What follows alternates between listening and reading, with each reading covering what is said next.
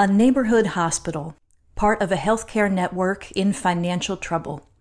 It was a lifeline to the local community, and its only hope for survival was to merge with another hospital group until the government tried to block the deal. An administrative agency, lawyers sitting in DC, sort of telling people in Philadelphia what's best for them. That's a frustrating dynamic. We'll follow a group of expert lawyers and litigators from Hogan Lovells who fought an uphill battle to prove that saving this hospital was a matter of life and death. I'm Kate Stetson, and this is Proof in Trial, Episode 4 Federal Trade Commission et al. versus Thomas Jefferson University and Albert Einstein Healthcare Network. A hundred and fifty years ago, immediately following the Civil War, a small hospital opened its doors to patients in Philadelphia. The hospital offered something unusual at the time. It promised to care for the sick or wounded regardless of their race or religion. That was how the Einstein Healthcare Network and its commitment to the community began.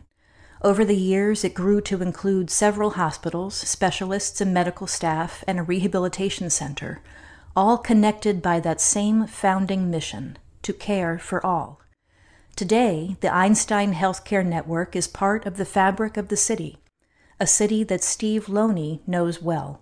He's the managing partner of Hogan Lovells' Philadelphia litigation team, and he was born and raised in the area. Steve bought his first house right next door to Moss Rehabilitation Facility, part of Einstein's network, and he commutes into the office past one of its medical centers. That main acute care hospital in North Philadelphia that I drive past on my way to work is in a pretty depressed area of the city. And it's a fixture in the community. And given the dynamics and demographics of the geographical area around that hospital over the past 50 years or so, it is critical to providing care to the most vulnerable Philadelphians. For a lot of folks in the surrounding neighborhoods, Einstein Medical Center is the only way to access health care. Many can't afford a doctor, and so hospital staff say patients come into the emergency room with everything from minor aches and pains to major illnesses. Einstein Health Network is also a big employer in the area, as Steve found out. My wife is a uh, hairdresser in that neighborhood where Moss Rehabilitation Facility is, and I had no idea how many of her clients either worked at an Einstein facility or had family working at an Einstein facility. Steve didn't know that Einstein was in financial trouble until he heard administrators announce that the hospital needed to merge with Jefferson Health, another group of hospitals and rehab facilities in Philadelphia. Later, when Einstein ended up in court over the deal and Steve started working on the case, he discovered just how important saving Einstein was to the wider community his wife would come home with messages of support from her customers at the salon. Once it became public that we were involved in this case and the position we were taking, she was getting thank you notes from her clients. We were getting it. We got an increase in the, the number of baked goods that we were getting from her clients because they were so thankful that we were doing this work to keep uh, these important facilities open. But let's back up a little here. Before Steve got involved as a litigator on behalf of Einstein Healthcare, another Hogan Lovells team had been hard at work on their behalf for some time. My name is Leigh Oliver, and I'm a partner in the Antitrust and Competition Group based out of Washington, D.C. My role in the litigation itself was what I like to think of as a subject matter expert on antitrust issues in the hospital merger context. Leigh Oliver describes herself as something of an antitrust geek. Whenever companies want to merge, there's a government agency that gets to have a say first the Federal Trade Commission, or the FTC. They enforce antitrust laws, the laws that ensure fair competition in the marketplace. The FTC has to decide if companies joining forces might be unfair to other similar businesses. Leigh makes the case on behalf of the companies that want to merge. As an antitrust lawyer that advises clients and works with clients doing transactions, I am often found find myself in front of the FTC and the Department of Justice Antitrust Division, trying to advocate and persuade those agencies that the transaction my clients are doing is not anti competitive. It won't lead to anti competitive effects. Obviously, those arguments are not always heard or not always agreed upon by the government agency. Leigh and her colleagues in the antitrust team spent months advocating to the FTC on behalf of Einstein Healthcare. They made the case that this hospital merger wouldn't be unfair to other healthcare services in Philadelphia. Here's Steve. The government's theory in, in this case is that by creating these giant combined hospital systems, you're eliminating competition in the market. And once competition is eliminated in the market, that will result in prices raising. So that's sort of the, the basic antitrust theory that's not just particular to healthcare mergers, but in any merger. And this healthcare merger was about more than just competition, as Leigh painstakingly argued. She was joined by Justin Bernick, a partner in Washington, D.C., who focuses his practice almost exclusively on antitrust litigation. He says that the FTC was so focused on antitrust theory that they lost sight of what this deal actually meant to the people of Philadelphia. Albert Einstein Medical Center is extremely important to the Philadelphia community. Their primary facility is located in North Philadelphia and serves an economically disadvantaged and underserved uh, population in that community. So there's a large Medicare, large Medicaid population, individuals who otherwise would not have access to high quality healthcare services. And that core mission was part of the reason that Einstein was struggling financially. Very often, the government does not compensate for Medicare Medicaid patients at the level that's actually required to provide care for those patients and very often those uh, hospitals have to offset the losses that they realize in that patient population with the commercially insured patients. And so, if you're a facility that uh, has a very high uh, population of uninsured uh, individuals or Medicare, Medicaid patients, then you have a, a, much smaller proportion of commercial revenue to offset the losses you have from that government business. And so that was driving um, recurring losses for some time in the community and a situation where without a partner that it could affiliate with that had more financial resources, they would be in a position where they actually had to start cutting services. Even so, in February 2020, the Federal Trade Commission moved to block the merger between Einstein Healthcare and Jefferson Health saying it would reduce competition and increase healthcare costs in the region. Companies can challenge the FTC's decision in court, and that's exactly what Einstein and Jefferson did, but the odds were not in their favor. In fact, over the last two decades, the Federal Trade Commission had not lost a single hospital merger case. Whenever you have um, enforcement action, a lawsuit that gets filed after a long, lengthy advocacy process, it can be a d- bit deflating for your team. You've worked extensively with your client that's facing these dire circumstances to try to convince the FTC that this is really important for this merger to go through to protect this population in Philadelphia. And then to have the, the FTC come back and say, no, we don't buy it you know, we think that this is bad for consumers at the end of the day. You know, an, an administrative agency, lawyers sitting in D.C., sort of telling people in Philadelphia what's best for them. That's a frustrating dynamic. And then be, over top of that, you realize the uh, enormous hurdle you have to catch up to speed with whether the FTC already is with the investigation, the ability to get documents from third parties and to conduct depositions. And it's drinking from a fire hose. And so it's a lot of work and it's an uphill battle. An uphill battle for a team that now needed reinforcements. I'll let Steve pick up the story. Justin Bernick and Leigh Oliver, the antitrust partners on this case, brought in myself and Ginny Gibson, another litigation partner in Philadelphia, as the case was heading toward the preliminary injunction hearing.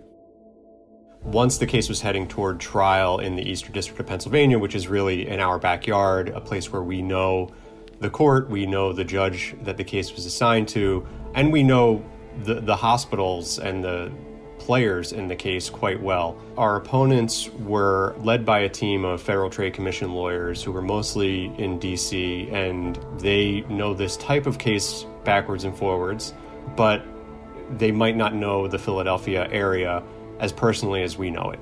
So Justin, Leigh, Ginny, and Steve put this local knowledge to good use and began to gather documents from third parties and gather depositions to prepare for the case. But there was another hurdle to overcome. They needed to gather evidence in the middle of a pandemic from healthcare workers. The trial took place in October of 2020 in front of Judge Pappert, a federal district court judge for the Eastern District of Pennsylvania. To Ginny Gibson, a partner at the Philadelphia office of Hogan Lovells, Judge Pappert's courtroom was familiar, yet strangely different under the circumstances of social distancing. And if you can picture a very large, high ceilinged room, all dark wood paneling, judge up on his bench with a limitation in the courtroom to only 20 people in this very large room at a time. And uh, the witness stand was not what we normally see with right next to the judge, but the witness stand became the jury box. It was only the second major hearing in the courtroom since the pandemic began, and the only one with multiple witnesses. The lawyers quickly had to get used to a new way of working based on technology that was not always reliable, as Justin explains. I think as a litigator, you know, and not just in this case, but every case, going into the pandemic, you think, oh man, there's no way this is going to work how can I conduct depositions through Zoom? How can I manage litigation practice? You have to focus hard on the technology. You have to focus very hard on communicating through video in a way that you never would have before. And it all works pretty well until it doesn't. and you have issues at trial where a witness just can't get logged on. They've got a low bandwidth issue, or their screen goes blank, or they're on mute all of these little things that you don't normally have to think about and then you're live in front of a judge in court and you have a technical issue and you have to, to make it happen. Despite the technical challenges the hogan lovells lawyers were able to put witnesses on the stand. Witnesses who were passionate about saving a hospital that at that time was treating the highest number of covid patients in the philadelphia region. Witnesses who risked their own health to come into the court we had um, 20 witnesses come in, 17 of them came in live to testify. And those who came in to testify were primarily uh, the Albert Einstein witnesses and the Thomas Jefferson University Health System witnesses. And at least two of our witnesses were immunocompromised themselves. We were all unvaccinated. We wore masks. Um, we limited the number of people in the courtroom. Nonetheless, um, there was a real risk to those people, but to them, it was important for them to come in and let the court know just how important this merger was to Albert Einstein and how important it was to keep the hospital open, serving these many patients. The lawyers explained to the court that other safety net hospitals that served Philadelphia's poorest communities had been forced to close. Hahnemann Hospital had shut in 2019. Ginny presented the testimony of the chief executive officer of Einstein Healthcare Network, Barry Freedman, who'd been with the company for almost 20 years. He explained that this merger and this partnership with Jefferson really was the last chance.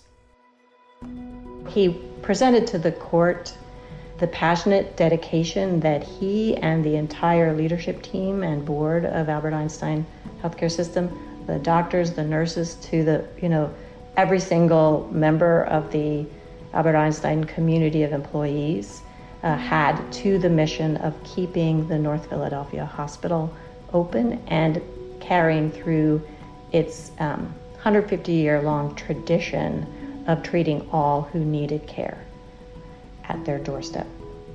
It was passionate, it was compelling, and uh, the court did not even interrupt Mr.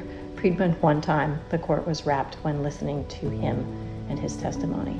He also um, described the years long effort to find a merger partner who was willing to keep the Philadelphia hospital and the Philadelphia mission going. Um, it came down to, after many, many potential merger partners, only one was willing to dedicate the resources to keep that mission strong and open and going. In contrast, the Federal Trade Commission lawyers relied heavily on economic evidence to prove their theory that the merger would reduce competition and push up prices. But the numbers didn't add up to the reality. The Hogan Lovells team demonstrated that the facts on the ground didn't support the FTC's economic theory. It was essential for the court to consider the Philadelphia healthcare marketplace and the importance of preserving high quality access to medical care for one of the poorest urban communities in the country. This narrative, plus the overwhelming evidence that Jefferson and Einstein would continue to face competition across a broader geography, was compelling. It was very clear where the battle lines were being drawn. The FTC was pushing the presumption that if they can come up with their mathematical formula that shows that concentration had increased significantly, that was enough. And the judge should just pause the transaction issue the preliminary injunction. And we took a very different approach and said, you know, that economic analysis is misleading. It overlooks key competitors that are in the marketplace. It's unusual for both parties in the courtroom to give a closing argument uninterrupted.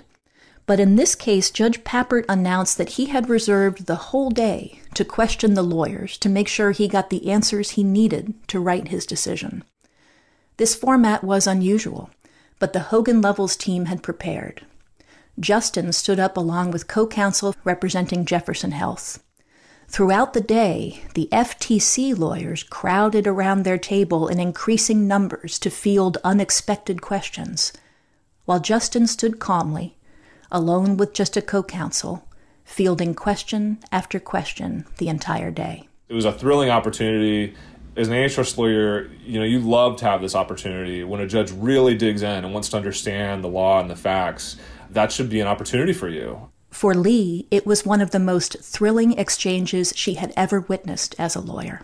Once he started firing questions off to the attorneys, for me, it was exciting and fun and exhilarating because it was the culmination of probably a year and a half of my work and the arguments I'd been making first at the government in the investigation phase and then in preparing for the hearing and then in the hearing all coming together in one day of argument and frankly debate between the two sides. It was just really fun to hear smart lawyers arguing on our side and with a judge who was fully engaged in the subject matter, in the case, in the facts, and the evidence.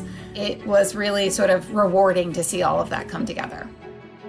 The result of that hard 18 months long work was Judge Pappert's decision on the case. When it finally came, it arrived quietly, just a ping on the computer. In this electronic world, we heard about the judge's decision to deny the injunction to stop the merger electronically by a posting on the uh, court's electronic docketing system called Pacer. A shout was heard around Philadelphia and DC when we all got that electronic notice that we had won. I think I must have received about 50 emails all within 30 seconds of each other from colleagues who all received and saw the result. Lawyers are taught to think about risks and what could interfere with what you want to do, and of course, we always prepare ourselves for a loss. But we knew how incredibly important this was to be able to merge for our client. And we were thrilled, we were shouting, we were calling clients, we were sending messages to each other, and really filled with joy that we were able to achieve this result for Einstein and its patients. Leigh and her colleagues on the antitrust team believe the pressures of the pandemic will probably lead to more healthcare facilities and financial difficulties, and more hospitals needing to merge. I don't take away from this case that the government agencies are going to be less rigorous in their investigations or evaluations of healthcare transactions. That's absolutely not the case. And I've seen it day in and day out since the Einstein decision. The level of rigor and scrutiny over healthcare transactions continues at a very rapid and intense clip. I do think, though, when agencies go to challenge transactions, particularly hospital mergers, they are going to need to reevaluate the strength of their evidence and the strength of the witnesses they bring to a hearing or to a trial. But for Einstein Healthcare, for the community in Philadelphia that Steve and his wife are a part of, this win represents a lifeline. The loss of that particular facility in North Philadelphia would have been devastating to people who were already devastated. Everybody was delighted, um, and you know it felt like we had, uh, you know, it was clearly an important victory, and it was one that we by no means counted on heading in. Among those in the general public in the Philadelphia community who were following this with interest, I think they were of the mind that this merger has to go through, right? That uh, this there's no way that the government should stop this merger. The judge has to make the right decision. But on the law, and given the government's win streak in these types of cases, we knew as lawyers that it was by no means a layup. And so uh, there was a sense of relief, obviously, among our team, but also among those who were following this case with interest when the judge did make the right decision. You can find more information about our premier litigation team at hoganlovells.com. I hope you'll join us for the next episode of Proof in Trial. Until next time, I'm Kate Stetson, and thank you for listening.